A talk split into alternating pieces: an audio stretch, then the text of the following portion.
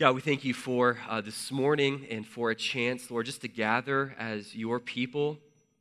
And God, we recognize that every single one of us is in a battle. Lord, there is uh, something that is going on beneath the surface of our lives that is taking place in our hearts. God, there's a war going on for the throne that's in our hearts. And God, we recognize that and we plead with you this morning that by your word that you would enter that space in our heart where there is spiritual warfare going on. God, that you'd use your word to, to speak truth and to bring life to us. God, I pray that you would use even this convicting and difficult passage to uh, show us the glory of Jesus. We pray in his name. Amen. Well, we live in a world in which there are so many different categories of people, so many different uh, types of people. The categories are really endless if you stop and you think about them, just how diverse we are as, uh, as people throughout the world. Let me just name a few different categories of people that I think we can all agree with. There are people who are uh, left handed, and then there are people who are right handed. There are people who like dogs, and there are people who unfortunately like cats. There are people who like to travel and people who do not like to travel. There are people who are good at dancing and people who are not good at dancing. That's me. There are people who will have a bite of whatever you're eating, and then there are people who are actually polite. There are people, this is my last one here. There are people who are, I think, truly followers of Jesus and then there are people who are fans of the New England Patriots. Had to slide that in there for Dustin Crow. He's not even here today, he's on vacation, but football season's five or six weeks away, so I had to, had to sneak that in there. I, look, I could go on and on about the various kinds and, and types and categories of people. I haven't even talked about relationship status or skin color or financial position or you know, political leanings. And yet, despite all of the types of people on the surface, at the end of the day, uh, I think every single person in this world could be, categorized, could, could be categorized in one of two ways. It's either they believe in Jesus or they do not believe in Jesus. At the end of the day, when you get beneath the surface, either people believe or they do not believe in Jesus think the author of John's Gospel, John himself, I think he saw people through this kind of lens where people either believe in Jesus or they do not believe in Jesus. I'm sure you've noticed that the word believe is one of John's favorite words in this gospel. In fact, it is the most popular word that he uses uh, in the entire uh, gospel. It shows up over 98 times. In fact, when you take a step back and you look at the whole uh, of Scripture, the word belief shows up uh, over a third of its occurrences in this gospel alone. So John loves this word. John sees people through the lens of either believing in Jesus or not believing in Jesus. In fact, we've looked at the thesis statement, the purpose statement of John's gospel in chapter 20, uh, verse 31, a few times now, that John lays out the purpose for writing. He says, I've written these things so that you may believe that Jesus is the Messiah. And so when we get to our passage here this morning in uh, verses 36 through 50, this is a very significant moment in John's gospel. Uh, what John's doing here is he's actually closing uh, Jesus' public ministry. That when you, when you move into chapter 13 and on, there's this uh, strong pivot that he makes where Jesus moves out of the spotlight in the public setting and he begins only ministering to his own disciples. And so, in these last couple of verses, John provides kind of the final verdict of Israel's spiritual condition. Look with me at verse 37. That John says, Though he, Jesus, had done so many signs before them, they still did not believe in him. This is again John providing kind of his final summary of the people of Israel and where they are with Jesus. And it's quite astounding when you think about it for a moment. We've seen so many miracles. We've seen so many powerful teachings of Jesus. We've seen the, the compassion and the love of Jesus. And yet, despite all of those things before the people of Israel, they still do not believe. Now, we've seen this theme of unbelief all throughout John's gospel. In fact, there are at least 10 different occurrences of the people around Jesus who express unbelief. Remember how John's gospel opened? John chapter 1, verse 11. This is what began Jesus' ministry. It says, He, Jesus, came to his own, but his own people, the Jews, did not receive him. It's quite a beginning to your ministry. And then you get towards the end here in our passage, and again, there's this emphasis on the people around Jesus not believing in him. His ministry has been bookended by unbelief. Now, the reason why I think unbelief is such an important topic for us to talk about this morning is because there are two categories of people, not only in this world, but there are two categories of people in this room here this morning that there are those who believe in Jesus Christ, and then there are those who do not believe in Jesus Christ just yet. And I would argue that both categories of people desperately needs to know the dangers of unbelief. Now look, even if you're a follower of Jesus this morning, even if you believe in him, you need to know how to battle and fight against lingering unbelief that might be in your heart and in your soul, even if you're a Christian. And, and, and, here's why. Here's a, a quote by Jeff Vanderstelt in his book, Gospel Fluency. He says this as a pastor, he goes, I'm an unbeliever, and so are you. And we slip in and out of believing God's word about us and trusting in his work on our behalf. We forget who he is, what he's done, and in light of that, who we are. That there are areas of life, your normal, everyday, busy life, where you disbelieve God, His goodness, and His gospel. That we fail to connect the way gospel truths actually matter to everyday life.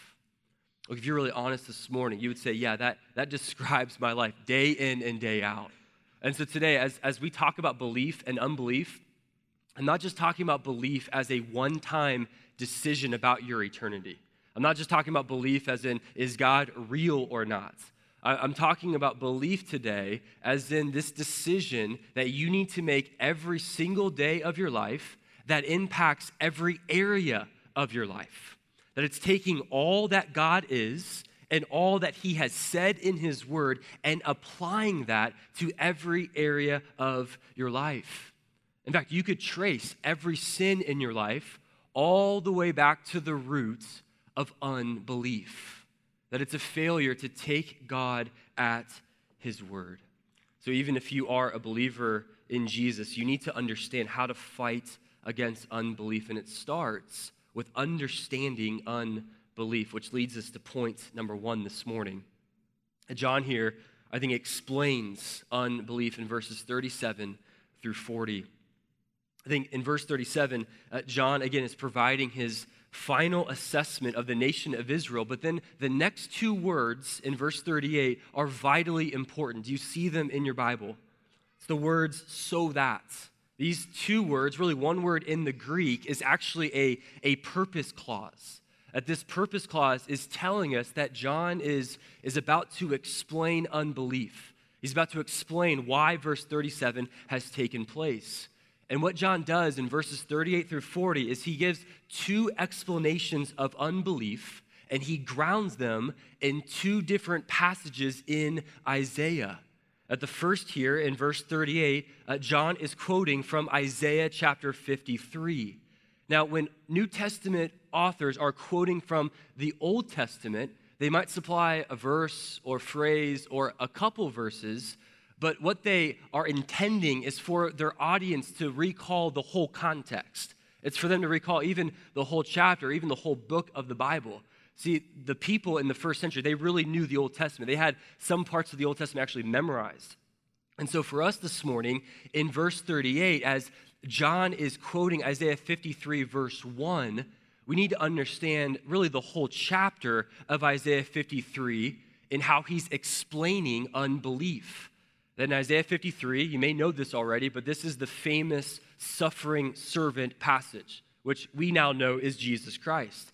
And when you get past verse 1, the next couple of verses go like this He, referring to Jesus, had no form or majesty that we should look at him and no beauty that we should desire him. That he, again, Jesus, was despised and rejected by men. Okay? So, so Isaiah was prophesying that the suffering servant Jesus Christ would be rejected, that Israel, even the time of Jesus, would not believe in him. Which is why John quotes in verse 38 of our passage, he says, Who has believed? Meaning, why did they not believe even though the arm of the Lord, referring to the miracles, were clearly evident? And the reason for that is because Jesus did not meet Israel's expectations of what a Messiah was to be like. Did you catch that in Isaiah 53? It says, Because Jesus had no form or majesty or beauty, that we should look at him and say, I'll follow him. And for the nation of Israel, they were expecting someone completely different uh, in the Messiah. They were expecting this big, tough, strong leader who would go and take over that Roman Empire and restore the nation of Israel. And so part of their unbelief here is that Jesus was not what they expected, that Jesus failed to reach kind of their expectations of what the Messiah would be like. He had no form or majesty that they wanted. Look, this leads to ex- explanation number one, just to put it very bluntly here is that unbelief is born when we respond poorly to unmet expectations of God. In the same way that Israel had this unbelief, and we've seen this theme throughout John's gospel, they had this unbelief because Jesus failed to meet their expectations. So too, that can happen with us in our own, in our own hearts and lives. That unbelief can come about in our hearts when we expect God to do one thing and yet he does something completely different. That, that can lead us into frustration, that can lead us even to doubting him. Wonder if you've been there before where God doesn't fulfill some of your expectations and you don't handle that uh, very well, and you say to God, What in the world? God, that, that's not part of our deal. Like we make these kind of uh, nonverbal deals with the Lord where we say, God, if I'm faithful to you, if I'm a good person, if I'm a good Christian, then you're supposed to give me the life that I want. You're supposed to give me the, the spouse that I want, the kids that I want, the career, the financial position that I want. And so when God doesn't meet our expectations, we can say to God, God, you're not holding up your side of the bargain. God, why, why am I still single? Why, why do my kids behave the way that they do? Why do I not have the career or the marriage or the financial position uh, that I want? God, why am I so lonely? Like, have you been there before where you have these expectations of God and He fails to meet them? Just want to encourage you this morning and, and almost warn you to be careful how you respond to unmet expectations of God because if left unchecked, those questions and those thoughts slowly become decisive conclusions about God's character. That over time, when we mishandle these unmet expectations, we move from questioning God and wondering about why He's doing the things that He's doing to concluding that God's not trustworthy, to concluding that God's not good to concluding that, that maybe God doesn't really care about me. And then over time, as these unmet expectations start to settle into our heart, unbelief grows. And the more that unbelief grows, the more that there's this callousness and this hardness of heart that settles in where we no longer feel God work in our lives, or God feels distant because of that hardness of hearts. It happened with Israel, and I think it can happen to us. And so here's danger number one I want to point out about unbelief is that unbelief can numb us to God's activity in our lives. I'll just give you an example of this. In the, the most recent demonstration of unbelief by Israel happened in our last week's passage. If you look in your Bibles at verses 27 through 29 of chapter 12, you'll see this numbness come out. It says, Now is my soul troubled, Jesus talking here. What shall I say? Father, save me from this hour? But for this purpose, I have come to this hour. Father, glorify your name. Then a voice came from heaven I have glorified it, and I will glorify it again. The crowd, the crowd that stood there and heard it said that it had thundered. Others said that an angel has spoken to him. Now, understand what's going on in this passage. We looked at it last week, but you have God's voice from heaven declaring, I have glorified it and I will glorify it again, to the point where people around Jesus actually heard something. Okay, they heard God speaking audibly and yet, instead of believing in this voice and believing in Jesus and falling down on their faces, they reveal their unbelief, they reveal their, their hard hearts by saying that was just thunder. That, that, was, that was just an angel speaking. That, that really wasn't God who was speaking. That really wasn't the activity of God. See, because of the numbness that was developing in their own hearts, they miss God's work in their lives. And look, you and I can struggle with the exact same thing when we poorly handle these unmet expectations by God.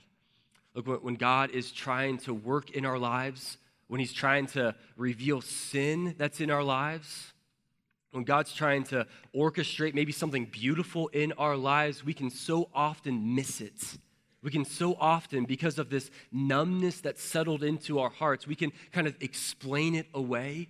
We can ignore it. We can say in our own hearts, that wasn't God, that, that was a coincidence, that, that, that was something else, that was, that was just thunder. Right? We can, we can open up the Bible and we're, we're trying to read it, we're trying to understand it, and, and the Spirit of God is trying to reveal things in the text to our own hearts and our own lives. And yet, because of unbelief, there's this numbness that starts to settle into our hearts where we miss what God is trying to say to us. We miss the ways that the Spirit of God is trying to make Jesus look so beautiful in His Word so that we can conquer the temptation of sin in our lives because of this numbness that's in our lives that we can just conclude it was just thunder. It was just something else going on in our lives, and we can miss what he's trying to do. Got to be careful of unmet expectations of God. It can lead us to unbelief. Well, here's explanation number two of unbelief in this passage is that unbelief always reveals a heart problem. Unbelief always reveals a heart problem. Look with me at verses 39 and 40. It says, Therefore, they could not believe. And then again, he draws on Isaiah, this time from Isaiah chapter 6, so no longer Isaiah 53, Isaiah chapter 6, and says, He has blinded their hearts and hardened their hearts, lest they see with their eyes and understand with their heart and turn, and I would heal them. What he's saying here is that the people of Israel could not believe because ultimately, there was something going on in their hearts. Notice the, the emphasis on understanding with the heart. He doesn't say understand with the mind. He's saying that he would heal them if they would understand with their hearts. Now, why? It's because belief problems are primarily not intellectual problems, but belief problems are primarily and ultimately heart problems what's going on here with the nation of Israel is not a, a lack of evidence. Like Jesus has been pretty clear about who he is. I mean, he's been doing some outrageous miracles. He raised Lazarus from the dead right in front of them. This is not an intellectual problem. Their unbelief and our unbelief is ultimately a heart problem, something going on beneath the surface. I think these, these verses are uh, often misunderstood to mean that God has uh, deliberately blinded eyes, He's deliberately hardened hearts in such a way as to override human culpability or, or human responsibility. That's how sometimes the, these verses get misunderstood. And I think the key in understanding these verses is to understand the context of what was going on in the nation of Israel when Isaiah was actually writing this. See, Isaiah 6 is that famous passage where Isaiah gets a glimpse of the throne room of God. Remember that scene where he, he sees God on his throne, and, and what does Isaiah conclude? He says, Woe is me, I am a man of unclean lips, right? And then, and then God says, Whom shall we send? Who will go for us, right, to declare this message? And Isaiah says, Here I am, Lord, send me, right? It's like a famous, you know, kind of global outreach missionary uh, passage. And yet, if you look at Isaiah 6, God then says, Well, here's the message that I want you to proclaim. It's a message of repentance. And in fact, Isaiah, you're going to proclaim this message of repentance to a group of people who already had unbelief in their hearts and a type of callousness that is beyond recovery. That the nation of, of Israel had a type of hardness that because they, they rejected God again and again and again, God eventually gave them over to a complete hardness and a complete blindness. And so Isaiah, for the rest of his ministry, his whole life invests in proclaiming this message that would never be received. Now, we've seen this process uh, of, of unbelief in different examples throughout Scripture. Paul talks about this process in Romans 1 where you have kind of a, a description of the downward spiral of unbelief, where after the, the people continually refuse to believe, in spite of God reaching out again and again, God will eventually give them over to what they really want, which is hardness of hearts. You think about Pharaoh in the time of Moses. And I'm sure you know that passage well, where Moses is pleading with Pharaoh to let God's people go.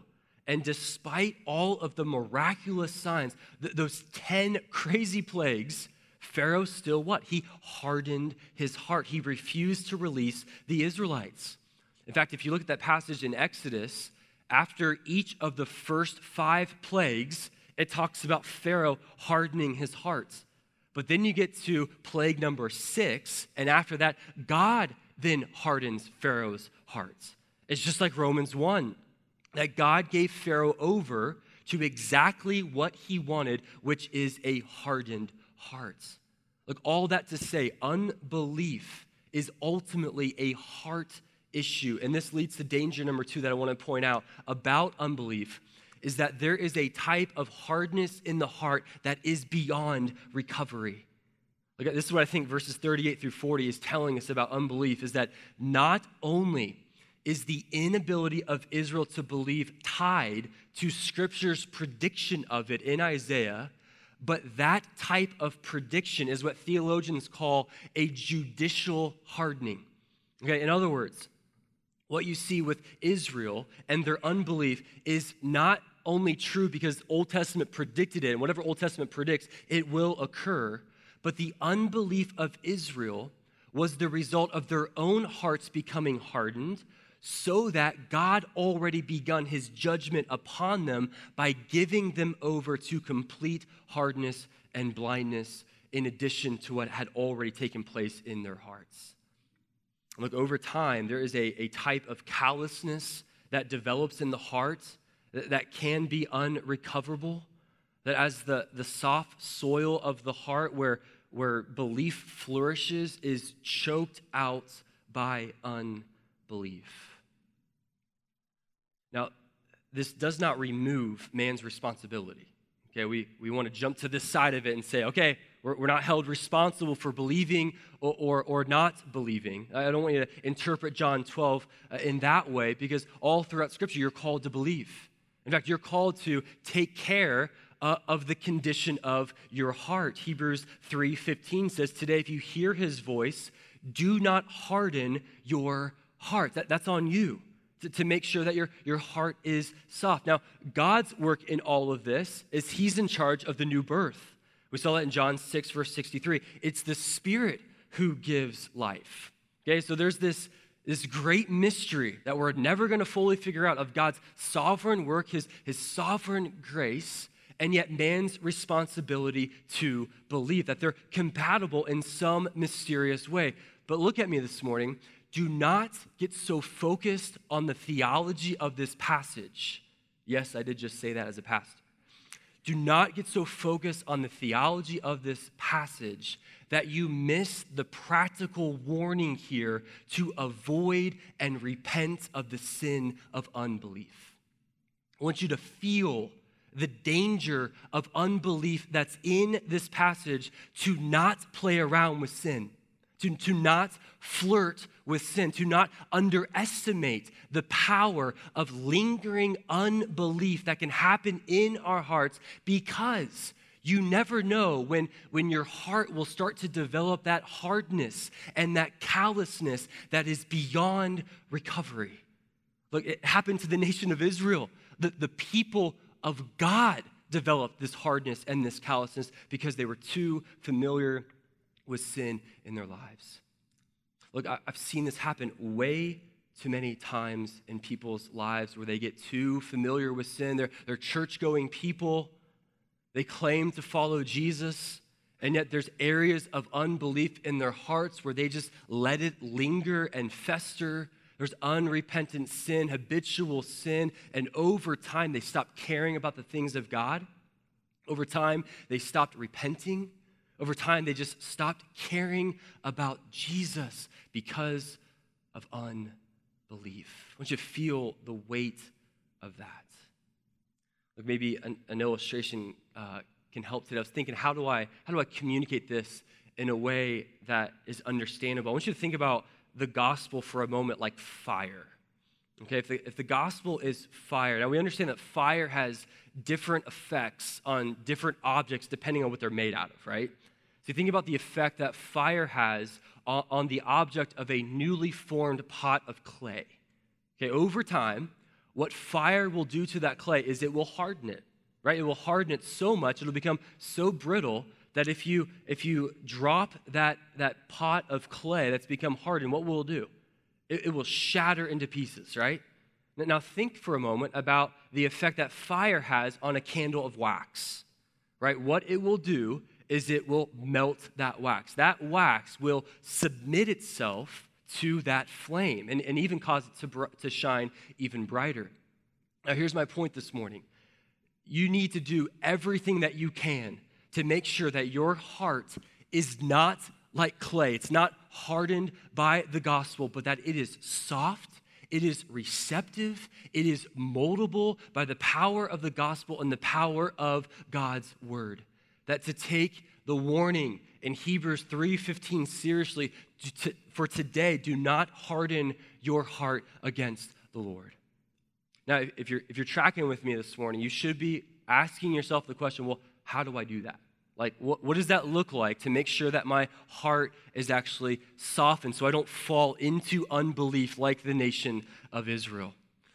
And maybe the, the best advice I can get, give you this morning is to address the root of unbelief. Address the root of unbelief. Look with me at verses 41 through 43, because here I think we have the driving force for unbelief. Now, these verses tell us that some of the authorities within the Jewish com- community uh, are starting to believe. Now, I, like uh, many other theologians and commentaries, believe that, that this was not uh, saving faith. This was not a genuine faith. We, we've seen uh, this kind of superficial faith throughout John's gospel where it's just on the surface, it's not true and lasting. Right? And I say that partly because if you look at the text, they're, they're unwilling to confess it which goes against Romans 10 9 of what true faith will do. But verse 43 is really important. Verse 43 reveals, I think, the root of unbelief. This is taking place even in the hearts of, of the authorities here, because, look at verse 43 for they love the glory that comes from man more than the glory that comes from God. See, that in and of itself is the driving force of why we have unbelief and why we have all of these symptoms of sin that's in our lives. That the root of unbelief is having a desire for your own glory, your own self, more than a glory for God. Now, these individuals here, they wanted to, to maintain their position of authority within the Jewish community because it glorified them. They didn't want to give that up. They did not want to bend their knee to God. So, so look, the, the root of, of unbelief is not just a refusal to stop building up the kingdom of self Do you know what I mean by that? The kingdom of your kind of kind of your life where people exist to kind of please you. You've got your plan and you're kind of operating that, you're advancing it, you're protecting it. It's not just a refusal to stop building that, but the root of unbelief is a refusal to die to self altogether. It's just like what A.W. Tozer has said. He says, In every human heart, there is a throne and there is a cross. And you are on that throne until you place yourself on that cross and die to self. And look, what unbelief wants to do in our hearts is to get us back on that throne. Say, no, you're in charge. You call the shots in your life. You've got this kingdom that you're building. Everybody exists for you. And unbelief, this root issue, is why we have so many symptoms of sin that's in our lives. It's why we've got sin that exists in our marriages and in our relationships. It's why we have sin uh, of anger and lust and anxiety and fear. All of these things that take place in our lives comes down to the fact that we are on the throne instead of Jesus. Now, look at as a recovering people pleaser, uh, verse 43 resonates with me. Like, I, I understand verse 43. Like, this, this hits me between the eyes and it convicts me because just a personal confession for you today. Like, I want people to like me. Like, I want, I want College Park Fishers to think highly of me. Like, like the more that that happens, the more that I'm, I'm fanning into flame kind of my own kingdom, even as I minister to other people. Like, that's messed up. Like, your pastor has problems and issues. Just to confess that for you, like, struggling with, with that unbelief that happens in my own heart, in my own life. And, and yet, at the root issue, unbelief exists because we enjoy the glory of our own kingdom more than God's. And that root issue produces all of these symptoms. And yet, addressing only the symptoms of sin and not the root issue it'll cause those symptoms to come up in different ways. It's just like, like weeds in a yard. So the answer for me and, and my issues and my struggle, it's not to quit ministry. It's not to you know, put my fingers in my ears when someone compliments a sermon. That's just addre- addressing the symptoms. For me, to grow in my own unbelief is to address the root issue in my heart. And you need to do the same thing in your own life that you need to trace back where you see the sin that's, that's showing up in your life and trace that back to you being on the throne in your heart and in your life and where it is that you're failing to believe God's promises and God's truth. Look, that, that is a hard, hard work. So let me, let me kind of guide us this morning. Let me give you three questions to ask yourself just to kind of help you think about this, this issue of unbelief it's not going to be fixed in one sermon, unfortunately. This is going to take long work of just meditating with the Lord, meditating with His Word. Maybe these questions will help. Here's question one, just to write down is that in what ways are you building, advancing, and protecting the kingdom of self? How does the kingdom of self like manifest itself in your own life? In your own marriage, who you are at work, how you parent, who you are when, when you're by yourself and no one else is watching. That's question one.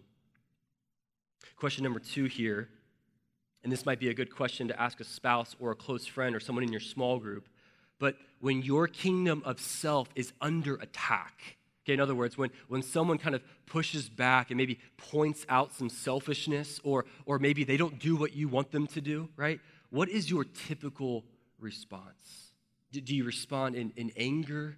Do, do, you respond by, by kind of tapping out right there and isolating yourself and, and running to other sins to help medicate that? Do you run to anxiety? Do you run to lust? Where, where do you go when, when that happens? then, number three here, another question is what truths in Scripture are you failing to believe that's driving the kingdom of self? Just to trace back that sin all the way to the root issue and how to apply what God has said in His Word to basically kick yourself off the throne that's in your life. There's just some things to reflect on as you go throughout this week. And look, before we come to a close this morning, let me just point out a couple of things in uh, verses 44 through 50, just to make sure that we hit on these things. Look, just to be honest, we're not really sure uh, where or when Jesus said these things in these verses, uh, when he kind of cried out, when he shouted these things, because verse 36 uh, tells us that Jesus had already hidden himself. Okay, so it's a little bit confusing. Many people believe that this is just John's way of concluding Jesus' public ministry, that the things that he says in these verses are, are things that he's already said in his ministry. This looks very sim- similar to John 3 16 through 21, or, or even the prologue. It's almost identical. So we've already hit a lot of these themes. So I'm not going to unpack them here this morning. But what Jesus is essentially saying as he brings his ministry to a close, Jesus is saying, I have come into this world not on my own authority, but on the Father's authority. Not for my own glory, but for my Father's glory. And I've come in order for people to believe that Jesus is pleading with people again to believe in him, to trust in him with their hearts, not just with their minds, so that they may walk in the light and not walk in darkness. And that whoever does not believe will result in judgment on the last day. Look, just to go back to those two different, those two categories of people in the room. Look, if you are an unbeliever here today, Look, I just want to plead with you to hear the words of Jesus in these verses that, that Jesus has made a way for you to be saved, that Jesus is, is pleading with you to put your trust and your faith upon him because he wants you to walk in the light, to not walk in darkness, to understand that Jesus has paid all of your sin on the cross that you might receive forgiveness and new life. Look, it's our desire today that you would believe that you would cross over from death to life today and to become a believer in Jesus Christ. Look, and as we close today, I just want to encourage you if you're fighting the battle of, of unbelief in your heart, you've got some lingering unbelief, you might feel like the man in Mark 9 with the demon possessed child who cries out to Jesus, Lord, I believe, help my unbelief. I just want to encourage you today to address that root issue of unbelief that's in your heart and to remind you that the way that we fight our thirst for self glory is to be consumed with His. it's to flood our heart with the glory of Jesus in order to address those heart problems, because belief problems are ultimately heart problems, and to press into the things that God has given us in order to do that. God has given us His Word to shine a light of His glory into our lives. He's given us each other to remind ourselves of, of who we are in Christ and the battle that we're in. He's given us the Spirit of God to be able to apply these promises and these truths to areas of unbelief. And I just want to encourage you to fight that battle.